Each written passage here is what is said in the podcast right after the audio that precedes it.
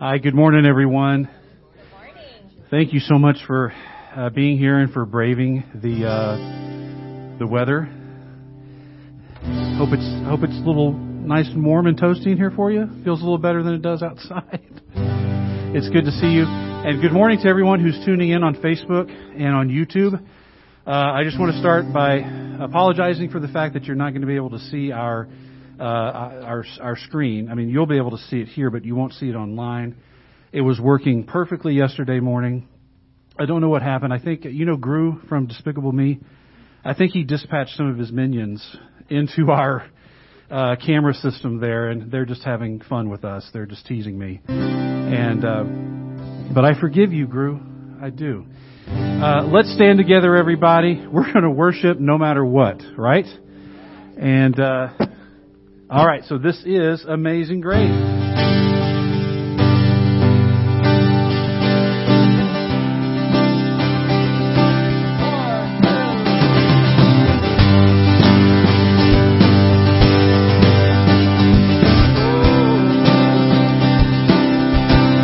Here we go, church. Who breaks the power of sin and darkness, whose love is mighty and so much stronger. The King of glory, the King above all kings. Who shakes the whole earth with holy thunder and leaves us breathless in awe and wonder. The King of glory, the King above all kings. This is This is amazing grace. This is unfailing love. That you would take my place. That you would bear my cross. You laid down your life. oh yes you did.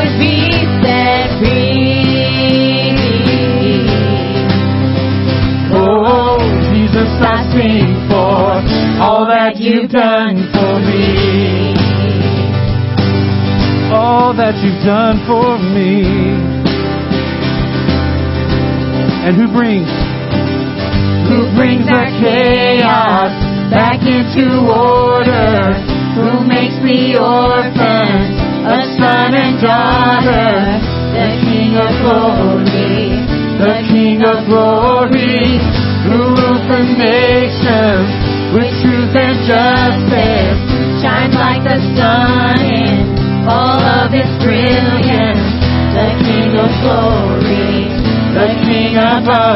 kings. That's who he is. And this is amazing grace.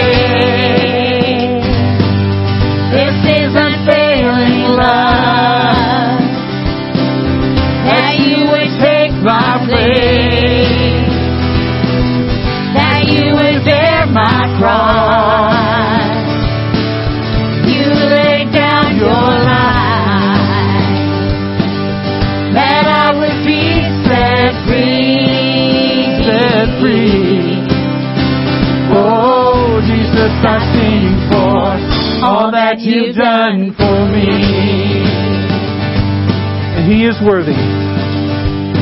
Worthy is the Lamb who was slain. Worthy is the King who conquered the grave. Worthy is the Lamb who was slain. Lord, you are Worthy worthy. is the King who conquered the grave. We sing Worthy worthy. is the Lamb who was slain. Lord, you are Worthy worthy.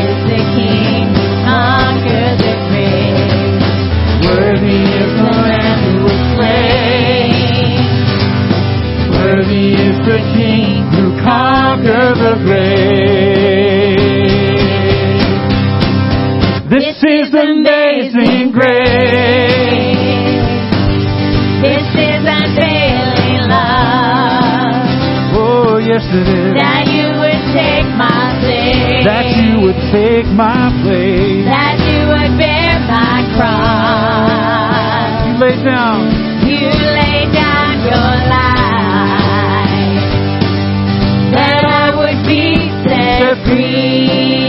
set free. Oh, Jesus, I sing for all that you've done for me.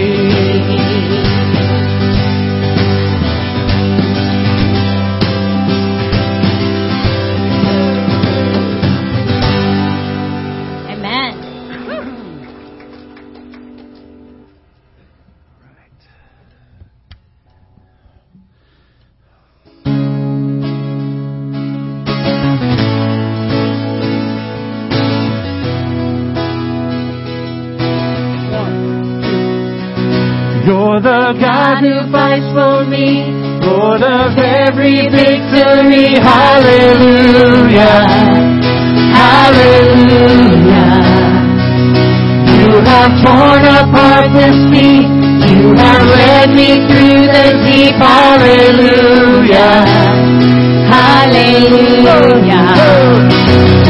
You're God who fights for me, Lord of every victory. Hallelujah. Hallelujah. You have torn apart the sea. You have led me through the deep. Hallelujah. Hallelujah. Hallelujah. And I won't forget.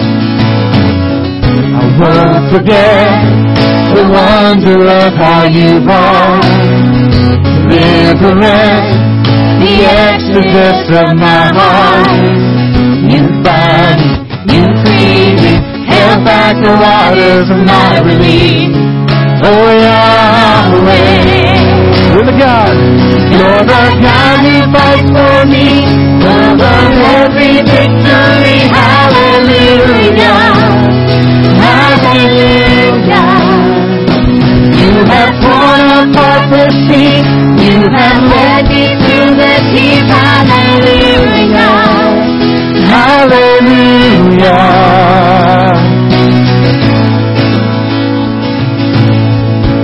Cloud by day, Cloud by day is a sign that you are with me. Fire by night it's a guiding light to my feet. You found me, you freed me, held back the waters of my relief. oh Yahweh, you're the God. you're the God who fights for me. Over every victory, hallelujah, hallelujah. You have led me through the deep. Hallelujah. Hallelujah. Once again, you're the God. You're the God who fights for me. Lord of every victory. Hallelujah. Hallelujah. Hallelujah. You have torn apart the sea. You have led me through the deep. Hallelujah.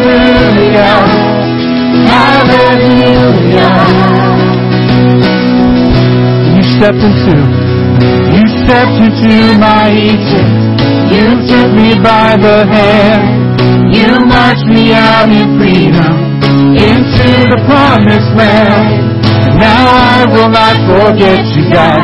I'll sing of all you've done. Let me swallowed up forever by the power of your love. And you are, you're the God who fights for me over every victory. Hallelujah. Hallelujah. You have torn apart the sea. You have led me through the deep. Hallelujah. Hallelujah. Once again, you're the God. You're the God who fights for me. Over every victory. Hallelujah. Hallelujah.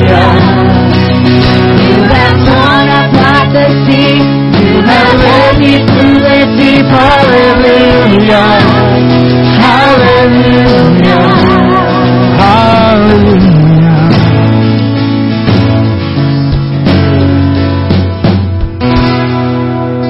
Amen. Woo! All right. Love that song. You know, most of us are familiar with Psalm 23. We've probably heard it uh, numerous times at funerals and memorial service. I know Gary's preached on it before as well. It only has six verses, but the verse that I want to highlight this morning is the sixth and final verse of the psalm. And it says, Surely your goodness and love will follow me all the days of my life, and I will dwell in the house of the Lord forever. Surely your goodness and love will follow me all the days of my life. The promise of God's presence, the promise of His goodness and His love following us and surrounding us all the time, I think that's pretty cool. And as we go through our Egypts, and we will, and it feels like we are surrounded by rising floodwaters, you and me, we're surrounded by Him. We're surrounded by Him. And that's a promise that you can take to the bank.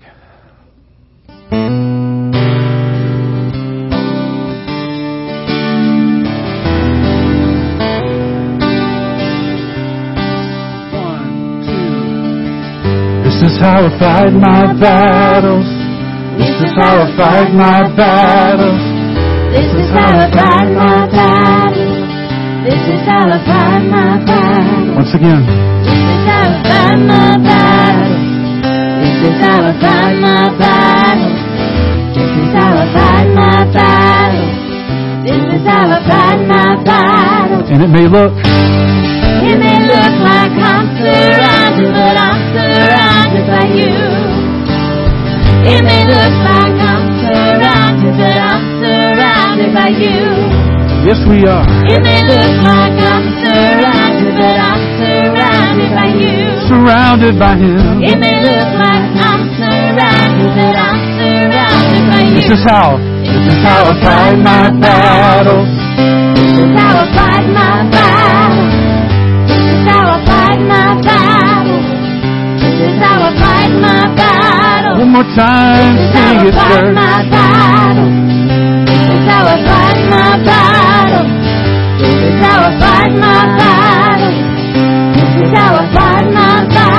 And it may look, It may look like I'm surrounded, but I'm surrounded by you. It may look like I'm surrounded, but I'm surrounded by you. It may look like I'm surrounded, but I'm surrounded by you. It may look like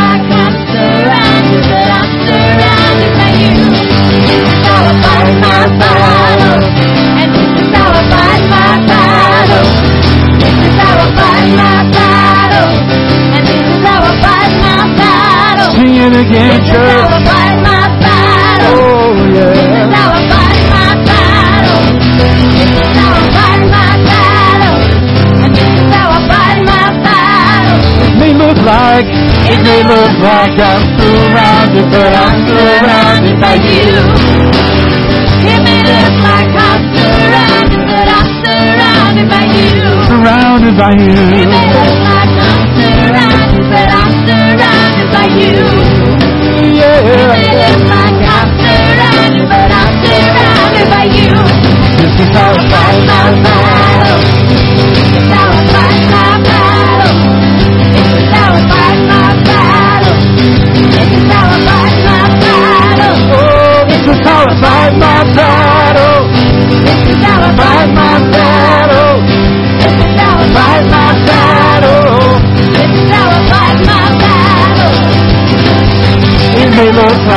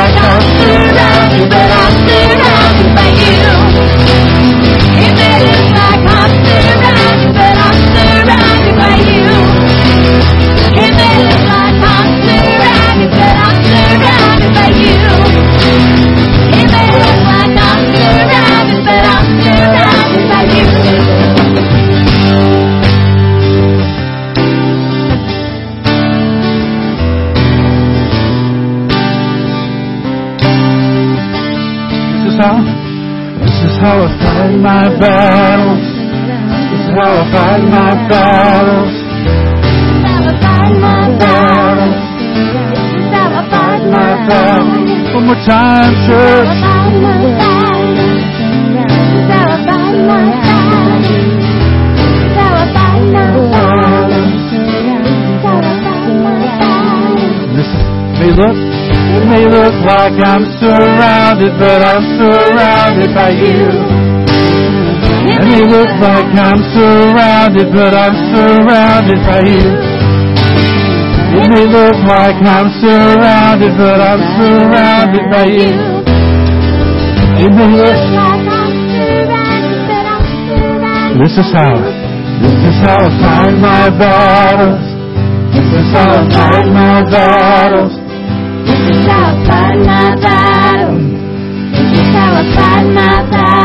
Last time. This is how I fight my battles. This is how I fight my battles. This is how I fight my battles. This is how I fight my battles. Amen. We are surrounded by Him. We can stand firm on that promise. I'd like to invite Pastor Gary up right now. I'd like to ask y'all to have a seat for a moment. He's going to lead us in some special time of prayer today. Take that, please. Thank you. Take that. Thank you. All right. Hey, good morning, everybody. Really good to see you guys. Thank you for braving the rain. Uh, you guys are awesome. How many of you had to swim here? Okay, a couple. Anybody had to take a canoe? Okay, a couple more.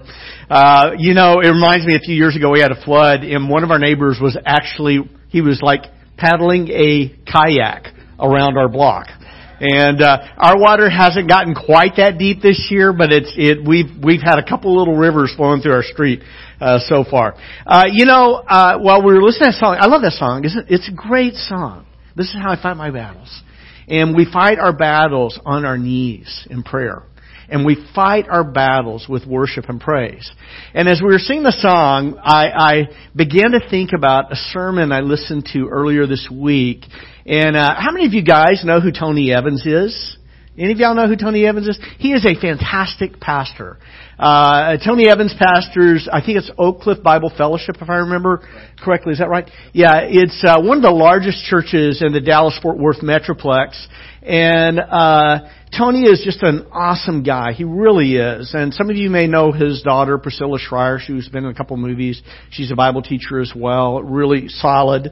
And um, but I was listening to this sermon from him on uh, Second Chronicles chapter 20, and uh, he had preached his sermon back during COVID. And uh, it's so funny to watch people who preach into a camera who are accustomed to preaching to people because most pastors really love people. They do.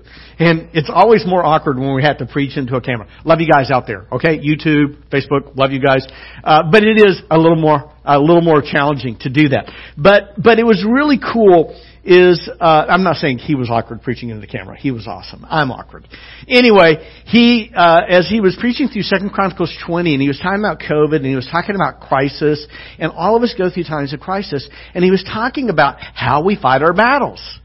And and what he was talking about is fighting our battles in worship. And it was really cool. And, and he, what he did is he went to Second Chronicles chapter 20. I'm not going to read you the whole chapter, uh, but I just want to read to you a couple of things from it. It was really cool. Uh, it says, uh, after this, it, the, the king at this time in Judah was a guy named Jehoshaphat. He was a really, really good king. Okay? He was a good guy. Didn't always make great choices uh, hung out with Ahab for a little bit, almost got him killed, but he was a good, godly king. He really was. And so the, the Bible tells us that the Moabites, the Ammonites, some of the Meunites, uh, came to wage war against Jehoshaphat. And so, uh, Jehoshaphat is afraid. He's afraid because they are outnumbered. The people of Judah are outnumbered by this horde of people who are coming against them. And ancient warfare was pretty gruesome. And it wasn't something you fought way over there on the other side of the world while your family and all was protected back here. Is that if you lost the battle, your family, you, it wasn't good. You know, it, best case scenario, they were made slaves. Okay, and and so it was not a good thing. And so the people are afraid, and it's it's really cool. It, it, what the Bible says is that that he brought all the people together, and it says that you know Jehoshaphat he bowed down with his face to the ground. All the people of Judah, Jerusalem fell down in worship before the Lord. Second Chronicles 2018. How many of you would think of having a worship service as a way of fighting a war, a real physical, face to face hand to hand combat, swords, spears, you know, slingshots, killing people with stones, war. And what they do is they get on their faces and they worship God. That's not a good, when you are being approached by someone who's trying to kill you, you don't want to be laying on your face on the ground, okay? You want to, I, at least I don't, you know. I always said I never wanted to be a chaplain because if I went into battle, I'd rather have a, you know, I'd rather have a, an assault rifle in my, my hands than a Bible, okay? Uh, I probably shouldn't say that. But, you know, it's like they are on their faces before God. And, um, and they give thanks to God because his love endures forever. In verse 22 of 2 Chronicles chapter 20, the Bible says this, As they began to sing and praise, the Lord set ambushes against the men of Ammon and Moab, Moab and Mount Seir who were invading Judah, and they were defeated. Isn't that cool? They won the battle without firing a shot. Of course, they didn't have guns back then. Without firing an arrow, okay? They won a battle by letting God fight their battle for them. They won a battle by worshiping God. And, and worship is holy, and it is how we fight our battles. We're going to talk about that a little bit more in just a few minutes. Right now, what I want to do is I want to pray for you. So two things here. I want to pray for you. I think I've told you this the last two weeks. Uh, actually, the last three weeks, because today is the 15th. Uh, but what I did is, and a lot of you have already done this, I have some three by five cards at the table uh, by the door when you walk in and when you walk out. I want to pray for you. I want to pray for you by name and I want to pray for you by need. And I want to know what you want me to pray for you about in 2023. And so a lot of you have already done this. I am praying for you. I am praying for you the very things that you've put on your cards, okay? And I'm also praying something else for you, and I've been doing this this month uh, because uh, one of the people in our church asked me to pray this passage uh, for their family, and so I've been praying this for them. And but I decided, you know what? I'm not going to stop with their family. I'm going to pray this for the entire church. And so let me read the scripture to you, and then I'm going to pray this for you. Is that okay? But this is how I'm praying for you. You know, this is how, uh, you know, in the mornings, this is part of what I'm praying for you about. And I think praying scripture is a great way to pray. What the Bible says is this.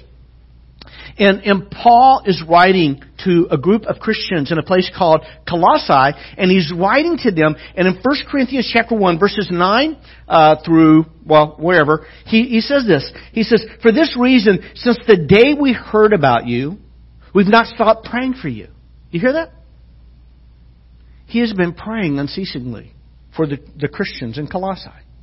He didn't just pray for them once and say, I prayed for you. He has been praying for them ever since he heard about them. He says, We've not stopped praying for you, for we continually ask God. You hear that? I haven't stopped praying for you, and I'm continually asking God. I haven't stopped praying for you. I have not stopped praying for you, church.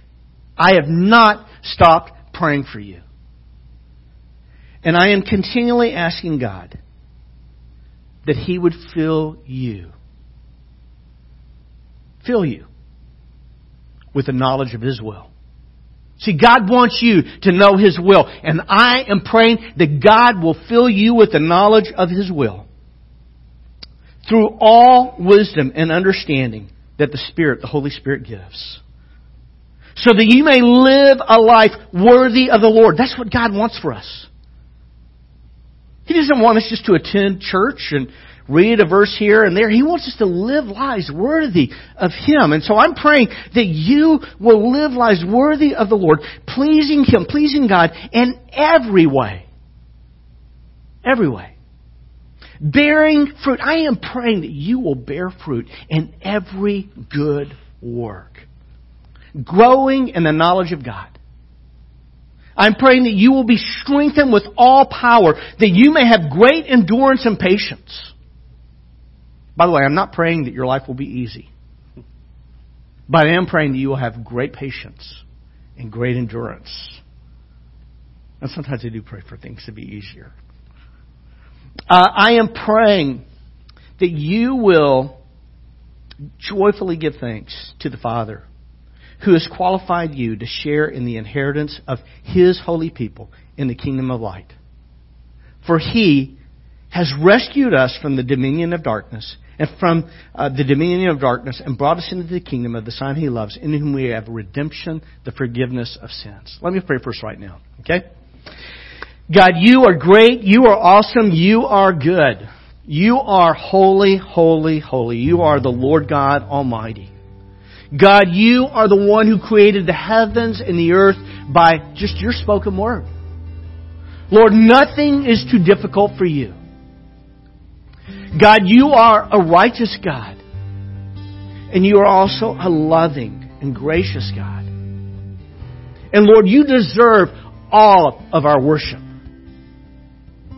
Uh, Lord, today, I want to pray for your people one more time. Uh, I want to pray, God. I want to pray that you would fill us with the knowledge of your will through all wisdom and understanding the Spirit gives. God, I pray that you would help us to live lives worthy of you, pleasing you in every way. God, help us to bear fruit in every good work. Help us to grow in the knowledge of you every day. God, help us today to grow in our knowledge of you as we look at your word together.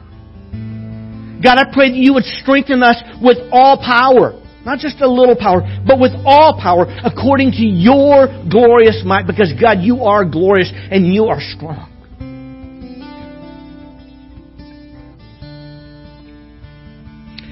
God, I pray that you would give us great endurance and patience with whatever we're facing today or whatever we're going to face this week. God, I pray that we will be a people who joyfully give thanks to you because you have qualified us to share in the inheritance of your holy people in the kingdom of light. God, I pray this in Christ's name and for your glory. Amen. So, quick reminder if you've not yet filled out a card, I need your name on it so I know I'm praying for you because I want to pray by name and by need. But whatever you want me to be praying for you, uh, we're going to take a moment. We're going to greet each other right now. But before you do that, uh, if you want to pick up a card, it's back at that back table. And then right back here at the sound booth, there's a little center, uh, round table right in the middle. And I have some notes for today's message. And if you didn't already get notes, you can get notes and fill those out as we go through the scriptures together this morning. So let's take a moment, uh, greet each other, tell, tell each other who you're going to root for in the Super Bowl and grab notes or whatever you need.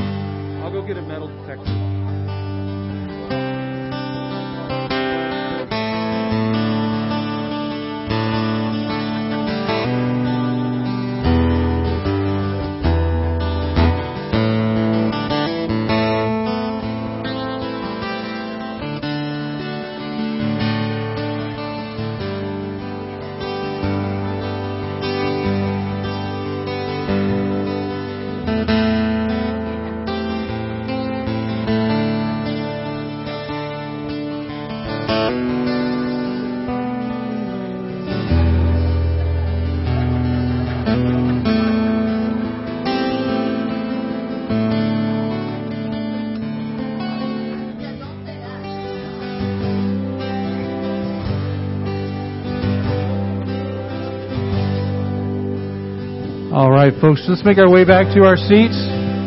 We've got one more song to do together before Pastor Gary comes up to continue the Purpose Driven Life series.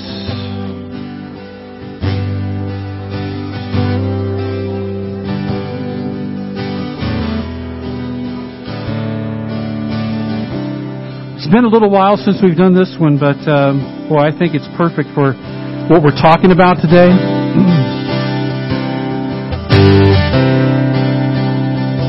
A few months back, uh, Chris Tomlin, who helped write the song, performed it on the Kelly Clarkson show, which was pretty cool. Good to see the gospel getting out there on the airwaves like that. This is Holy Forever. One, two, three. A thousand generations falling down in worship. Sing song of ages to the Lamb. Gone before us, all who will believe. Sing the song of ages to the Lamb. And your name, your name is the highest. Your name is the greatest. Your name stands above them all. Your God dominions, all powers and positions. Your name stands above them all. And the angels cry, Holy, all creation cries, Holy, you are lifted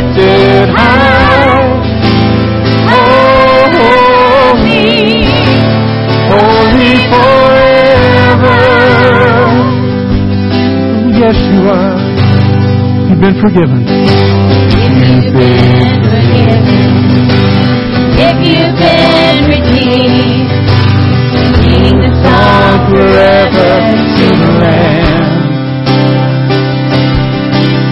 If you walk in freedom, if you bear His name, sing the song forever to the Lamb.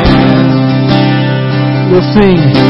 We'll sing the song forever and amen. And the angels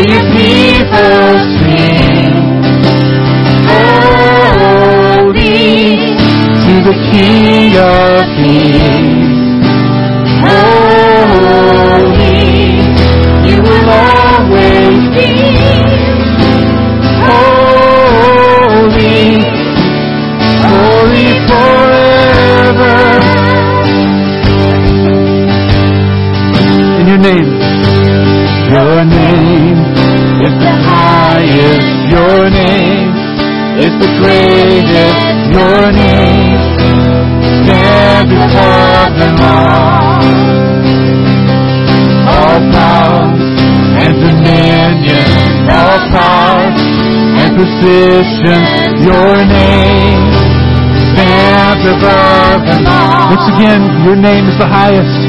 Your name is the highest. Your name is the greatest. Your name stands above them all. All thrones,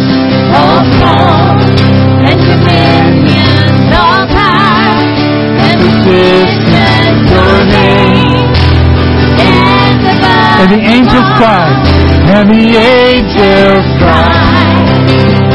Holy, all creation cries. Holy, you are lifted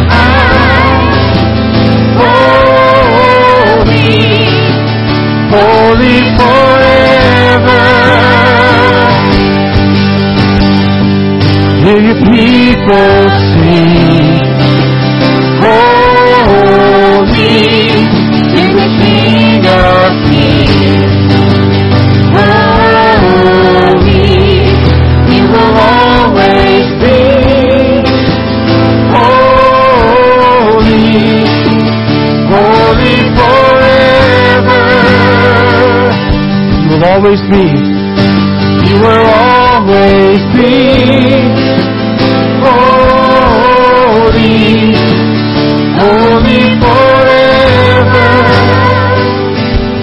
Again, you'll always be.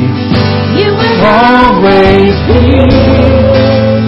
Holy, holy forever.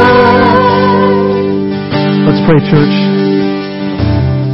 God, you are holy and you are worthy of our worship. And Lord, I pray that you would give us ears to hear and eyes to see as Gary preaches your word today. Help us to make worshiping you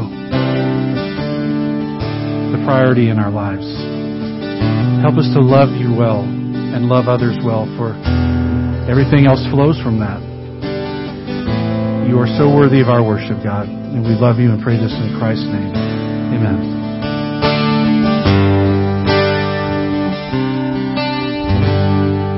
Thank you, sir.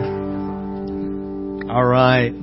So, real quick, this has nothing to do with the message, but just, uh, I don't know about you guys. I've really actually had a very good weekend. I, I um, um, actually drove over to Elk Grove on Thursday. I know that's not the weekend, but actually drove over, had lunch with my son, which is awesome. Uh, it was just awesome to be able to hang out with him a little bit and just love how God is working in his life and just being able to spend a little time with him there. And uh, and then on Friday night we went over and we helped out, you know, our daughter Cass and her husband Sean. Sean is pastoring uh, a, a church uh, called the Way Ministries there, and uh, and they they were doing kind of an outreach event through like a potluck, and it was kind of fun. Uh, just hanging out with them. Caleb came over as well, so we got to just be with them and hang out and do that together. And then, uh, and then, uh, yesterday, uh, Joe Benz and I, we went over to, uh, we went to Harry Price's funeral. You know, our, our mayor for many, many years, Harry Price, uh, passed away recently back in December. And I didn't realize that he was 85 years old. And because he got around so well, I mean, we'd seen walk, we live like three doors down. Uh, so we've known Harry and Bessie for a long time. And, uh, Harry's been very invested in our community for years. I mean, he's had tremendous impact on young people, teenagers, as a high school teacher, uh, at Vanden High School, and, uh, very, uh, very, very involved in his church. Uh, and, uh, you know, and then involved with other churches in our community as well. And, but the whole, uh, you know, for me, what was really special is I felt like they really honored Harry well. But what I heard and what I saw in every part of the service, and oftentimes with public officials, they don't do this very well. I'll just be honest with you. I'm sorry. I, I, because I do a lot of funerals, I bring a context to how funerals need to be done, how they should be done. And sometimes with public officials, I kind of feel like it feels a little bit like a political gathering sometimes. Yesterday's, uh, yesterday's funeral was nothing like that. Uh, it was nothing like that. In fact, I heard the gospel, I heard the gospel sprinkled all throughout the, the funeral with almost every person who shared. Uh, Claybon Lee Jr., who pastors Mount Calvary uh, Baptist Church, uh, did an awesome job. Uh, Ann Choi, uh, who uh, his pastor, uh, um, uh, Harry's pastor, she did an awesome job. Uh, the uh, the his Harry's son is a solid guy. It's like I was listening to him, I was hearing him talk about his faith in Jesus, his father's faith in Jesus, and how it shaped their lives, and how it shaped their families for multiple generations. And it was pretty awesome. So I heard it from his son Mark, I heard it from his daughter, I heard it from all three of his grandsons. And I thought, wow, this is like super cool. And so I felt like they honored the man, not the politician. Does that make sense? And uh, but it was just, and they honored his faith in Jesus, which I thought was pretty awesome too. But it was a great experience. But then immediately afterwards, Caleb came over, uh, and while um, uh, while the uh, Acords were watching the game, uh, in Santa Clara uh, in the rain. Did y'all get rained on? Oh, okay. They had a little overhang over them. That was fantastic. Uh, but we, I'd actually taped the game because I knew it was going to be during the, the funeral, and we had dinner together and we watched the, the game together. It was, well, it was a fun game for some of us, and for some of us who root for Seattle, I guess it wasn't as fun. Uh, but you know, anyway, uh, I, I was rooting for the Niners because Dre Greenlaw is an Arkansas Razorback, okay? And, uh, I always root for the Razorbacks. So, so the Razorbacks won yesterday. They're going, they're going to the next game. And I loved watching, uh, Brock Purdy, uh, who has stepped in as the third quarterback this year, and he's doing an awesome job. He really is. Anyway, that's totally unimportant, insignificant. Uh, we got to talk about what's really important. We are doing a series called 40 Days of Purpose, and we're looking at what the Bible teaches us about our purpose in life. So you were created by God, you were called by God, the Bible says you were chosen by God, the Bible even says you were predestined by God and you were called and chosen and created and predestined. All of this, and if you have questions about that, just listen to last week's sermon, okay? It's there and it's in the scriptures. But you were created by God for a purpose. Your life, and, and the only way that you will experience real fulfillment and significance in life is in uh, really leaning into God's purpose for you. And so today what we're going to do is we're going to look at that first aspect of God's worship. And according to the Bible, the primary purpose of our lives is to worship God above all things. It's to worship God above all things. That is God's primary purpose for you and me. When we get our worship right, when we get our worship right, and when we get God right, a lot of the problems of this world begin to dissipate. That, that, that when people, when I worship God above all things, my life takes a new shape. A good shape. By the way, you know, I can sometimes struggle with anxiety. I have at times struggled with depression in my life. Just telling you, just trying to be, you know, I'm one, I'm just like the rest of us. I know I'm a pastor and I know people tend to have higher expectations and that's okay. It's okay to have higher expectations. But it's also okay to be realistic. And understand that I'm a human being. You cut me, I bleed. Okay? You hurt me, I cry. Alright? I mean, I am a real person with real emotions, real feelings, real temptations. And what I have found is that when I am worshiping God, and when I am listing the things that I am grateful for,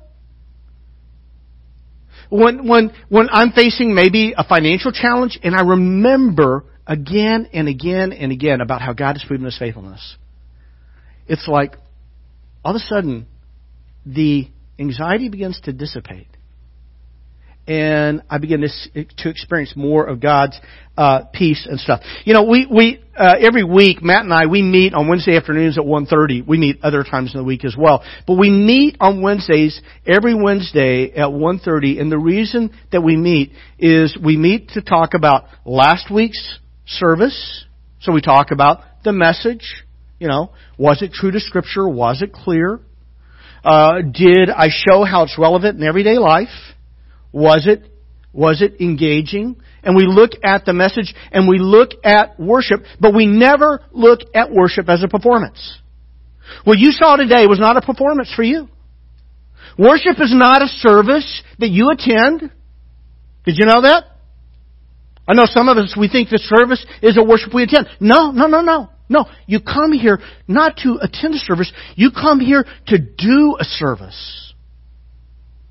See, you come here not to attend. You come here not to receive. You come here to do, to serve. See, that's what worship is. It is a service we give to God. By the way, that word serve is used over and over again to mean worship. To worship is to serve. To serve is to worship. And we were created for this purpose. And so, uh, I'm sorry, we, we had this meeting, 1.30 on Wednesday afternoons. Did I say that? Yeah, I did. Okay. All right. Just making sure. Um, so I have a, a, I have a little, I have a little prompt sheet for me. when we meet. And close to the top of the page, actually, before we look at anything about last week's service or the upcoming week's service or weeks ahead, I have 14 reasons why I need to worship God. 14 reasons why I need to worship God. Because I need to be reminded. And I have 14 reasons why you need to worship God. Someday I'll share the 14 with you, not now. Okay? But 14 different reasons, and, and I do this because I need to be reminded. And here's the thing. Anybody ever feel rushed in life? Has anybody had that experience before? Anybody ever felt like you were in a hurry in life? No? Okay. A couple of us. Uh, a lot of us have felt hurried. A lot of us have felt, if you've ever felt the push and pull of life, just get on the metro in Budapest, Hungary. I don't know what your experience was when you guys were there, but I know when I was in Budapest, you got pushed, you got pulled, you got stretched every different direction with people. But in life, sometimes it feels like it's filled with push and pull, and it, it, it is, and sometimes it is loud. It is loud. And it's crucial that every week, every week, that we spend time with the people of God in unrushed worship. Okay, do you know what rushed worship looks like? Can I show you what rushed worship looks like? It looks like this. That's what rushed worship looks like. What we need is we need unrushed time in the presence of God where we slow down. We're not thinking about what's coming after church. We're thinking about who we've gathered here to worship, to exalt Him above all things.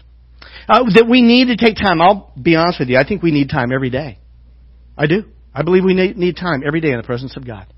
Unrushed time. Unrushed. Not just as a little to do on your to do list and you get to check it off if you ever put your time with God on a to do list, I would encourage you never check it off as a to do. Just don't do that. It is not a to do to check off, it is a joy and a privilege to spend time in the presence of God, worshiping Him, and in prayer. Um, today what I want to do is, is I listened this last week to several sermons on worship.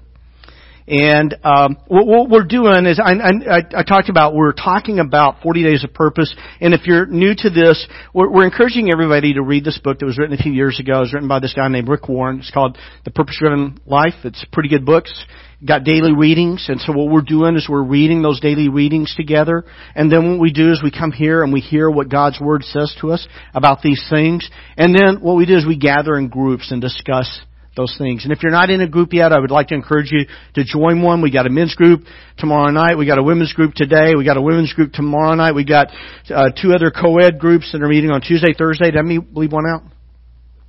Anyway, we got these groups. I'd like to encourage you to join one because I think when we're all doing the same thing together, we're going to grow together. But this last week I listened to several different sermons on the subject of worship and I listened to the one by Tony Evans that I mentioned earlier. I listened to one on Louis Giglio on 1 Kings 18. Uh, he is the pastor of Passion City Church in Atlanta. I have never heard Louis Giglio preach a bad sermon. The guy is awesome. He really is. Uh, I'm going to look at the same text that Louis Giglio looked at. I'm not going to preach the way Louis preaches because I'm not as good as Louis. Okay, I'm not. Uh, but but I want to preach on the same text. But I listened to another message that was also very very good by Rick Warren on the same subject. You can listen to that online if you want to. But what I want to do is I really want to drill down on a, a, a, a passage of scripture in 1 Kings chapter 18. And what I'm going to do is I'm going to try to tell you the story. We're going to look at a couple of verses in a little bit more detail. But what I want you to see is I want to see, you to see, ultimately I want you to see what God has to say to us about worship. Okay? And, and, and so what happened in 1 Kings, uh, chapter 18, what, that, let's not get to those verses yet, okay? This is going to be later in the, the message. 1 Kings chapter 18 verses 1, uh, it says this, it says, and if you have your Bible, you want to open up to it, great. Uh, but what it says is after a long time, um, and actually it had been about three years of drought in Israel. And the reason that Israel was in drought is because the people had abandoned the worship of the one true God, the Lord God of Israel. They had abandoned God. And they had abandoned the worship of God. And, and, uh, and because of this, God sent a drought in response to the prayers of a man named Elijah. And so God speaks to Elijah, and God tells him in, in, chapter 18 verse 1, he says, after a long time, in, in the third year of that drought, the word of the Lord came to Elijah. And he says this, he says, go and present yourself to Ahab. Ahab. Can you say boo? Elijah, can you say yay? Okay. Ahab is the bad guy. Elijah is the good guy. So, so, so God sends Elijah to Ahab. And he tells Ahab, uh, and he's supposed to tell Ahab, I will send rain on the land. Now, this is good news after a long time of drought, unless you're experiencing the kind of rain we're experiencing right now, and you kind of feel like, well, I'm ready for a rest and a little bit more rain later. Okay? So he says, I will send rain on, um, on the land. So Elijah went to present himself to Ahab. Now, for some of us, we read that and we think, okay, he's going to go to Ahab. Mm. Ahab. What would it be like to go to Ahab? What would be, yeah, what would it be like to go present yourself to this one, uh, one guy by yourself? You yourself. You're going to go to Ahab. Let me tell you a little bit about Ahab, okay? And uh, if you look in First Kings, Kings chapter 16, the Bible says in the 39th year of Asa, king of Judah, Asa was the king just before Jehoshaphat, if I remember correctly. So it's around the same time frame. This is actually probably in the uh, early, basically it's around somewhere between 870 BC and around uh, 850 BC. The exact the exact time frame is kind of hard to know sometime uh, in ancient history, but this is roughly 850 to 870 years before the time of Jesus. So he goes there, it, or excuse me, this is Ahab. Ahab, son of Omri, became king of Israel, and he reigned in Samaria over Israel 22 years. 22 years. Ahab, son, son of Omri, did more evil. You hear that? Did you do just a little bit of evil? He did more evil in the eyes of the Lord than any of those who came before him. You get this? Ahab was a wicked, evil, evil, wicked man. You know what happens when a person has great authority and power, no accountability, and they are incredibly evil and wicked? The Bible tells us that Ahab, son of Omri, he did more evil in the eyes of the Lord than any of those before him. He not only considered it trivial to commit the sins of Jeroboam, son of Nebat, who set up idol worship in Israel, but he also married Jezebel. Anybody heard of Jezebel before? Can you say boo? Boo. boo. Yeah. Big time boo. Uh, he married Jezebel, daughter of Ethbel, king of the Sidonians, and began to serve Baal and worship him. Now Baal was this, actually there were a lot of Baals. Okay, Baal means Lord. Okay, uh, and there were a number of Canaanite gods that were called Baal. Okay, and so he, set up, uh, the Bible tells us that he actually set up a temple for Baal in Samaria. And he built an altar. And he also set up an Asherah pole. Asherah was considered to be the female consort of Baal. And, and, um, and Ahab also, and he goes on to say this, it says, he did more to arouse the anger of the Lord the eh, Lord God of Israel than did all the kings of Israel before him. So do you get the idea? Ahab is wicked and evil. You don't want to face wickedness and evil that has great power. God sends Elijah. Why? Because Elijah is bold. and Elijah is godly. He sends Elijah. At the time, there was a great famine. Uh, Ahab, one of his, his palace administrators, a guy named Obadiah, not Obadiah the prophet. There were a lot of Obadiahs back then. Uh, but this man, he was Obadiah. Uh, he was a palace administrator. He was a godly man. He feared the Lord according to the scriptures. He actually had, hid some of the prophets of, of the Lord in caves, uh, to keep them, to protect them from Jezebel, because Jezebel was systematically, uh, killing all the prophets of the Lord in uh, the northern kingdom of Israel. And so, um, uh, so Ahab had sent Obadiah out, and both of them are out looking for grass. They're looking for food for their their horses and their mules because of the terrible drought that was going on. And so Obadiah is walking along. The Bible tells us, and Elijah comes up and he meets him. And Obadiah sees Elijah, and he says, uh, and the Bible tells us he fell to the ground on his face before Elijah. And he says, he says, Lord, just a term of respect. But Lord, is that you, Elijah? And Elijah says it is. And Elijah tells Obadiah, I want you to go to Ahab, and I want you to tell him, I have come here to speak with him. Go get him and bring him to me. Obadiah is like, You've got to be kidding me. This is what's going to happen, Elijah. I'm not stupid. I'm going to go get Ahab, bring him back here, and the Lord's going to, he's going to take you away somewhere to protect you. I'm going to die. And so Elijah tells Obadiah, he says, surely uh, I'm going to be here, uh, and I am going to meet with, um, I'm going to meet with Ahab. And so the, the, in verse 18, the Bible says, and when uh, Elijah, uh, actually I think it's in verse 17, is, is Ahab comes, you know, Obadiah brings him to Elijah, and what, what Ahab does is he says, is that you, Elijah? You troublemaker of all of Israel? By the way, if you follow Jesus, graciously, we don't want to follow Jesus arrogantly. We don't want to follow Jesus abrasively. But even when we follow Jesus gently, humbly, and kindly, there will be times, because of what we believe is in conflict with what the world believes, that people will see us as haters. Even when we're approaching people with the love of Jesus. This has happened for centuries. It's happened for millennia. Okay? Uh, you know, Jim Elliot killed, uh, killed by headhunters when he was going to take the gospel to them. Uh, it's often, it's not uncommon for people to be hated for the name of Christ.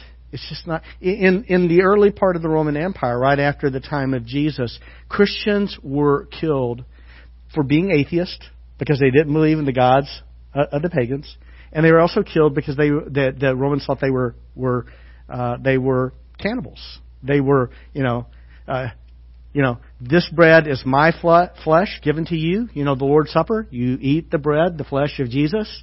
You drink the cup, the blood of Jesus. And they believed that they were literally eating human flesh and drinking blood. Uh, that, that sometimes as a Christian you, you're going to be maligned. But make sure if you're ever maligned, you're maligned for doing what is good and not doing what is stupid or doing what is unkind. Okay? Or disrespectful. Because that's not being despised in the name of Jesus. That's just being, you know, a clod. Okay? Elijah comes. Ahab calls him a troubler of Israel. Ahab or Elijah says, he says, he says, Ahab, I'm not the one who's making trouble for Israel. You are. You're the troublemaker. And and and so he says, um, Elijah says this. He says, he says, you're the troublemaker because you have abandoned the Lord's commands and you have followed the way of the Baals. And so Elijah says, I want you to go get all the people of Israel, bring them here to Mount Carmel, and, and, and bring the 450 prophets of Baal. Now we got how many prophets of the Lord here? One, Elijah. Bring 450 prophets of Baal that are fed by Jezebel. And while you're at it, bring the 400 prophets of Asherah. He's outnumbered 850 to 1. Those are not good odds. Okay? I'm not a gambling man. I don't really go to Vegas unless I'm changing planes. But you don't want to bet on something that's, it's, you know, it's a long shot of 850 to 1. It's just not, it's, you're giving your money away. By the way, if you're buying lottery tickets, it's even worse than that. So he's outnumbered 850 to 1. Ahab agrees. He goes, gets them, and, and they meet there at Mount Carmel. But, by the way, it was considered a holy place for the worship of Baal. It's a, it's a worship place for, uh, uh, for Baal. So it's kind of like home field advantage in a, in a ball game. It's, it's kind of like that. You know, he's going to Baal's, uh, stadium, you know. And so what the, what the Bible tells us is, is that they gather all these people together. And, and this is what Elijah says to the people. He says, how long will you waver between two opinions? How long will you waver? How long will you waver? If the Lord is God, follow Him. But if Baal is God, follow Him. How long are you going to waver between two opinions? Um, is it sometimes, sometimes as Christians, well, I'm just going to say this. I don't, I don't know how to say this well, so I'm going to, I heard someone else say this one time, and it really makes sense. Is that some Christians have too much of the world in them. Some Christians have too much of the world in them to be joyful in Jesus. But they have too much Jesus in them to be joyful in the world. You get that? They're just not happy. Why? Well, because they have Jesus in them, they really can't be happy in the world. But because they have the world in them, they can't really be happy in Jesus. What they're doing is they're trying to hold hands with Jesus and the world at the same time. And it just doesn't work well. Jesus alludes to this when he says, you cannot serve. Remember how I said the word serve sometimes means worship? You cannot serve God and what? Money. You have to make up your mind. You're going to serve and worship God or you're you going to serve and worship money? You can't do both. Just ask your wife. Hey wife, is it okay if I have a girlfriend on the side? How's that going to go over? Not very well. Not very well. Doesn't go over well with God either. How long will you waver between two opinions? And he says this, if, if Baal is God, worship him. But if the Lord is God, worship him. And you know what the Bible says? The people remain silent. They remain silent because they knew they were caught. Because they're trying to bring these two things together and you can't bring them together. So Elijah says, I've got a really good idea. We're going to do this. The prophets of Baal, they're going to build an altar. They're going to put some wood on the altar. They're going to take a bull and they're going to chop that bull up and they're going to put that bull on top of the wood and they're going to cry out to Baal to send fire from heaven to consume the sacrifice. Now that, that's significant. That's important. Because you know who the God is that sends fire from heaven? Baal. Baal is the God, according to the Phoenicians, according to the Sidonians, according to the Canaanites, he is the storm God. He is the God who sends rain. By the way, they haven't had rain for three years. He's the God who sends fire from heaven. He says, you do that, then I'll build, me, by myself, will build a temple, or excuse me, a, uh, an altar for the Lord. I'll put some wood on it. I'll put my bull on it. I'll call down for, for uh, fire from heaven. And he says, the God who answers with fire, the God who answers with fire is the one true God. And the people are like, okay, this sounds like a good idea. So, uh, you know, Elijah says, you know, you guys are many. I'm here all by myself. You go first. They build the altar, they put the wood on it, they put the, the, the bull on it, and, and the Bible says they prayed from morning, early morning, until midday. Guess what happened? Nothing. They danced around the altar. Guess what happened? And, and so, I, I love Elijah. I do. I do. I do. I, oh my goodness. Uh, I would love to see him as a stand-up comic. Okay, he says this. He's, Elijah's like he began to taunt them. Shout louder. Yeah, I'm assuming right now they've been shouting for like three hours. They're losing their voices. Oh, maybe you guys should shout a little louder. All right. Shout louder. Maybe uh, he said, "Surely he, Baal, is a god. Perhaps he's deep in thought." Out to lunch, or busy. Um, I, I don't know. I'm not a Hebrew scholar, but my understanding is that this word busy is a euphemism uh, for he's in the bathroom. Okay? Maybe he's deep in thought, maybe he's busy, or maybe he's traveling, maybe he's sleeping and must be awakened. And so the scripture says about these prophets of Baal that they shouted louder, louder, louder. They, they slashed themselves, slashed themselves with swords and spears as was a part of their custom. It says until the blood ran, until the blood flowed. Uh, it, it, this is kind of a, a little bit becoming almost a gory scene. And they continued to uh, prophesy frantically from the time, uh, all the way up until the time of the evening sacrifice. But there was no response. No one answered. No one paid attention. There was no fire. So Elijah says, okay, it's my turn. It's my turn. So Elijah, he builds the altar with 12 stones representing the 12 tribes of Israel. He puts the wood on it. He uh, puts the bull on it. He digs a little trench around it.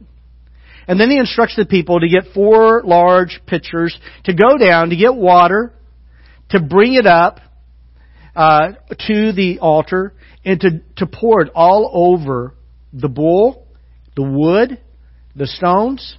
And then he told them to do it a second time. Then he told them to do it a third time. The sacrifice is completely drenched. The Bible says that even the trench was filled with water. And so, uh, what what Elijah does, this is in verse 36. This is where uh, the the verse up here. Uh, at that time, uh, verse 36. At that time, uh, at the time of sacrifice, the prophet Elijah stepped forward and prayed. And, and I want you to listen to the prayer of Elijah. Okay, there's no frantic dancing. There's no cutting. Don't you? Aren't you glad we don't have to cut ourselves with swords and lances in our, our prayer and praise and worship of God? I am. Okay, I'm glad I don't have to dance. You're probably glad I don't have to dance either. If you've ever seen me dance. Some of you guys, you're great dancers, I'm sure. But at the time of the sacrifice, the prophet Elijah stepped forward, prayed. He said, Lord, the God of Abraham, Isaac, and Israel. Okay? He's calling God by his covenant name. He's saying, Lord, the God of Abraham, Isaac, and Israel. Let it be known today that you are God in Israel. You are God in Israel. Not Baal. You are God in Israel. And that I am your servant, and I have done all these things at your command. Answer me, Lord. Answer me so these people will know that you, Lord, are God. And that you are turning uh, their hearts back again. And after, after Elijah prayed this, this is what the Bible says, verse 38. Then the fire of the Lord fell and burned up the sacrifice and the wood. Okay? It burned up the sacrifice it burned up the wood. It even burned up the stones and the soil. I mean, this is like a blast, alright? This is not like just a little fire. This is like supernatural fire. It burned up the stones, the soil, and also licked up the water in the trench. And when the people saw this, they fell prostrate. You know what that means to fall prostrate? It means you're down on your face they were on their faces before God. And they were crying out, The Lord, He is God. the Lord, He is God. Now, let me summarize the finish of this real quickly, and then I want to talk to you about some principles here real fast. Uh, after this, they seize the prophets of Baal. Uh, Elijah says, Don't let any of them get away. They put them to death, which was the law of Israel.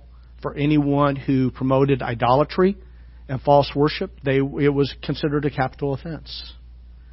Elijah told Ahab, Go eat, drink, for there is a sound of heavy rain. By the way, there's no rain when he's saying this. There's a sound of heavy rain.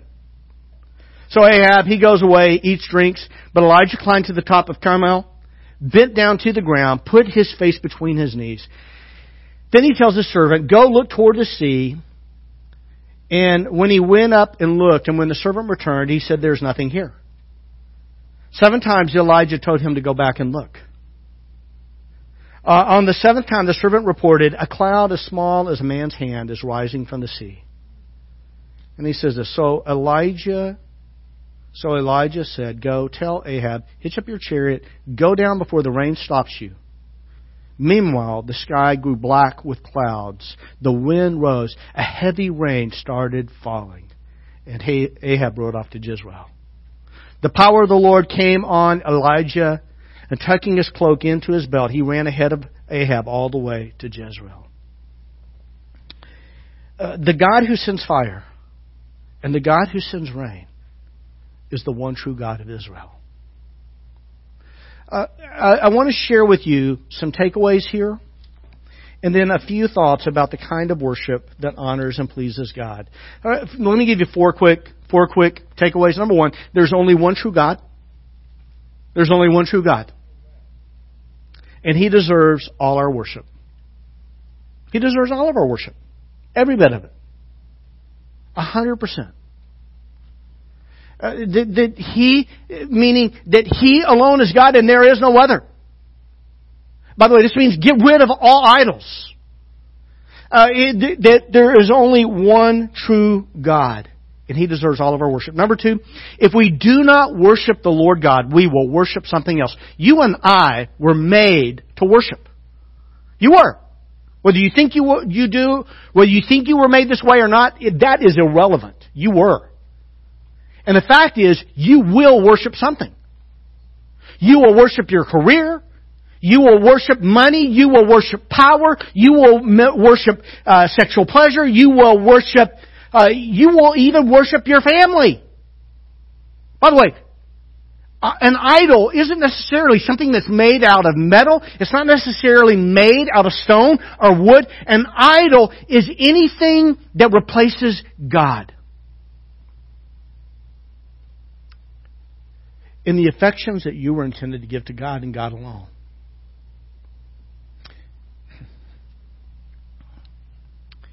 If we do not worship the Lord God, we will worship something else.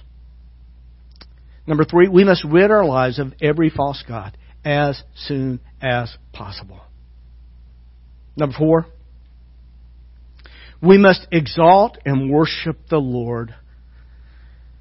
We must exalt and worship the Lord God above all things. Above all things.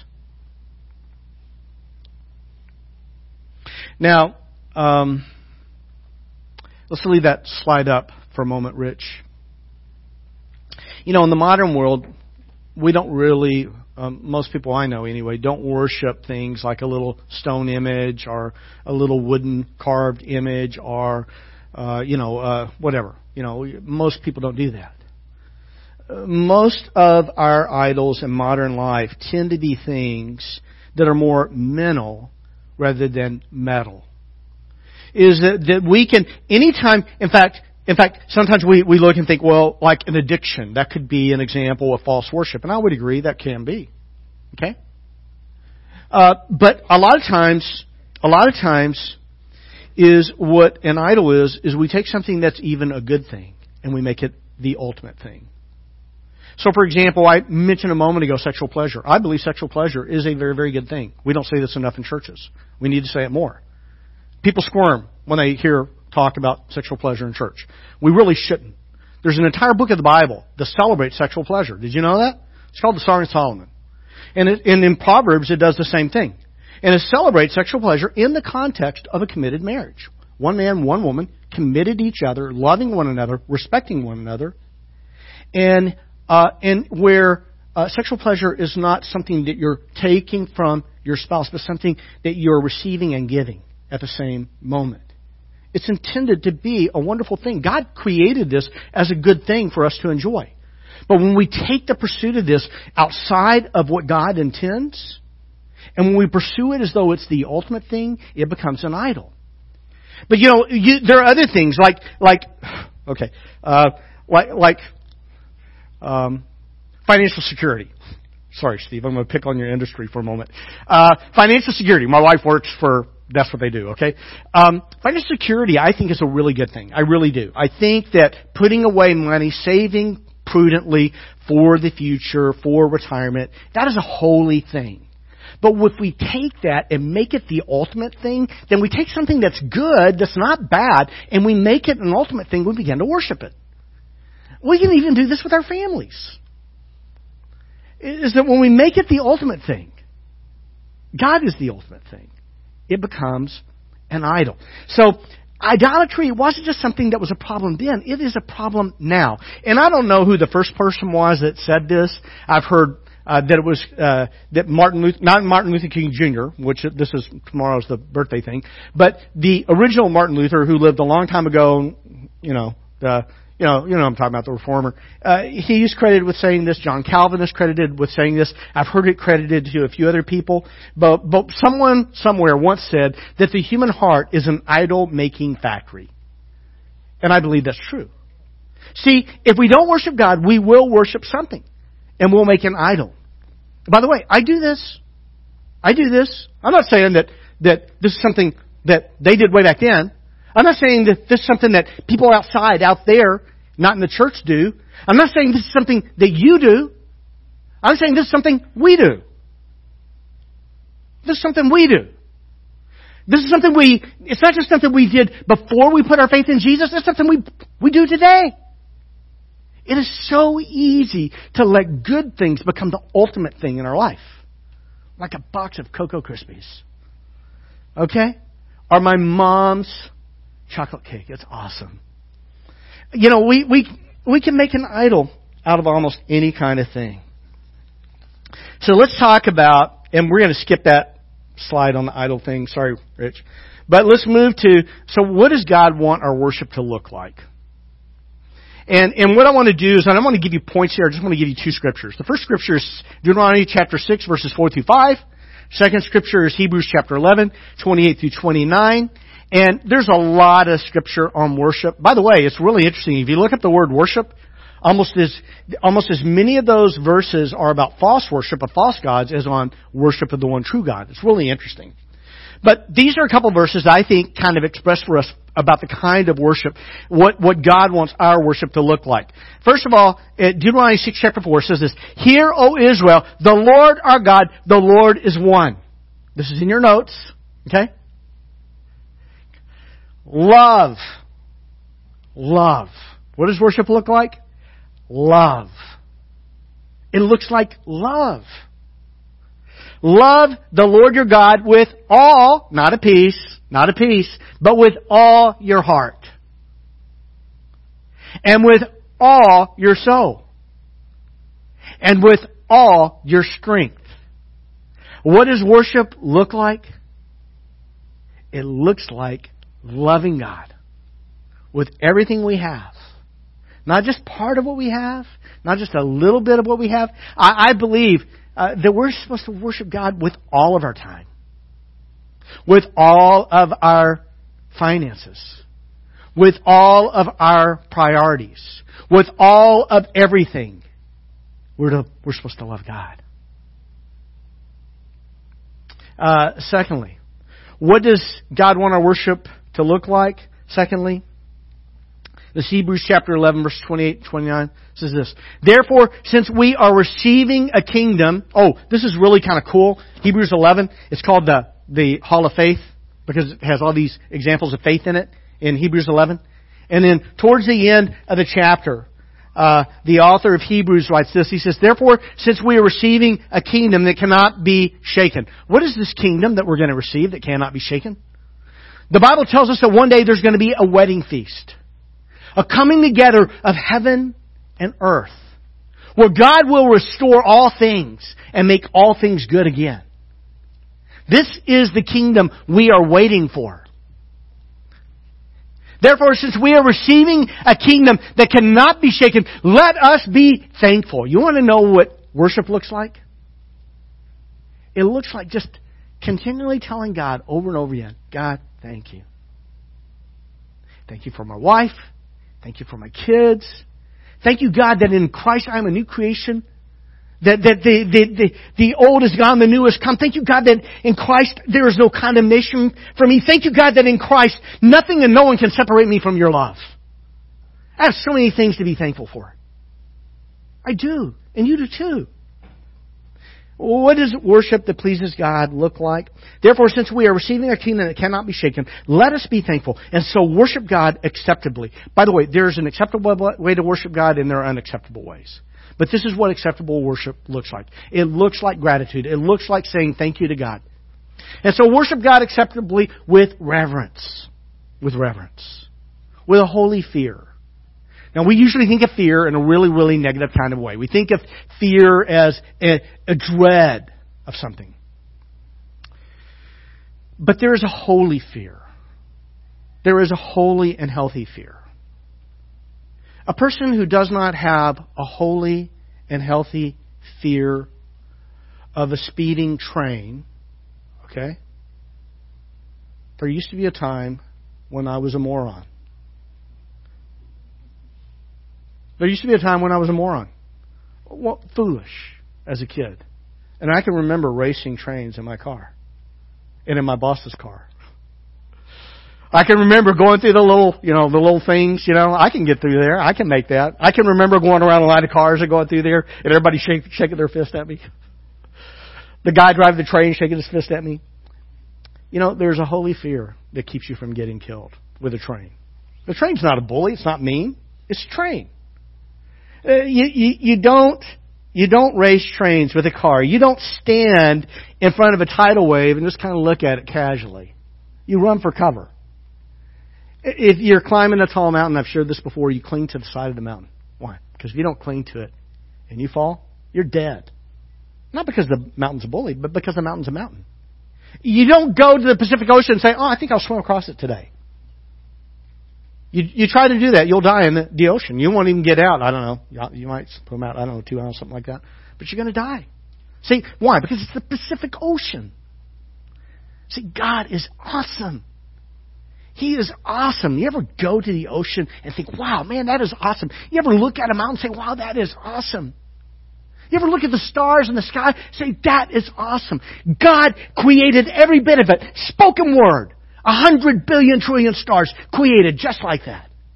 Our God is that great, that awesome. We're supposed to come to Him with reverence and with awe. For our God is a consuming fire. Our God is a consuming fire. I have a homework assignment for you. Go home. Read Deuteronomy chapter 4. Read it three times. Read it slowly each time. Read Deuteronomy 4 three times. You'll understand what the writer of Hebrews is talking about. Then you go back, you read 1 Kings 18. Read it three times. And our God is a God who brings fresh fire. When we worship Him, as the great and awesome God that He is. Let me pray for us. God, you are great, you are awesome, you are good, you are faithful, you are holy, holy, holy. You are the Lord God Almighty. You are the one who created all things by your spoken word. There is nothing too difficult for you. You are the God who loves us outrageously, who sent your son Jesus on our behalf to suffer for us to die for us, to be our atoning sacrifice, so that our sins were washed away. God, you deserve all of our worship. Lord, I, I, I'm want to be the first to confess, I never, I cannot, it is impossible for me to give you all the worship you deserve. But help me, God. And help us every day to just grow in our worship of you. So that so that we, we declare your glory in a way that's honoring of you, and so that we are shaped, shaped by you as we worship you. I pray this in Christ's name and for your glory. Amen. Well, just a quick reminder about our 40 days of purpose groups. There is a table at the back there that has sign-ups. It is not too late to join. You can jump in anytime. There are also some daily reading guides that Joy has uh, put together for us. Thank you, Joy. Um, so it'll guide you at which day we should be at, and if you want to catch up or just start from there encourage everyone to plug into any of the groups that are there and start the year off with in this very special way. And right now we are also going to worship God with our giving. Giving is that tangible way that we put God first in our lives. It's a way for us to say, God, everything that I have comes from you, and it's not for me to keep, but for you to use. And I just want to honor you and worship you because. Thank you so much for all that you, all of you that have faithfully been giving to us and helping us in our mission to make disciples. There are several different ways that you can worship through giving, and you can find them on our website, solanoValley.org forward slash giving. And at this time, all right. Thank you, Elsa.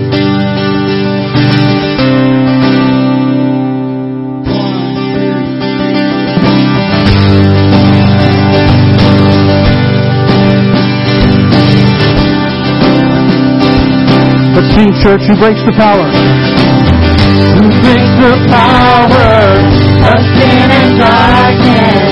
His love is mighty and so much stronger.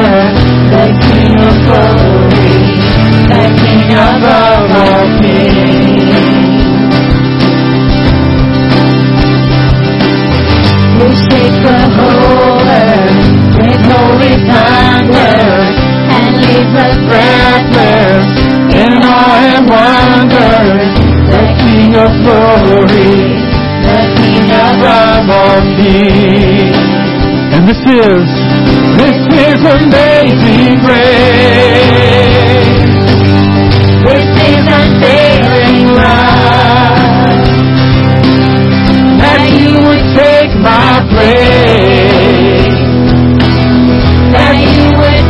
My cross. You laid down your life. That I would be set free. Set free. Oh, Jesus, thank you for all that you've done for me. So grateful you were with us today, and thank you everyone for tuning in. We'll see you in a small group this week. Stay dry.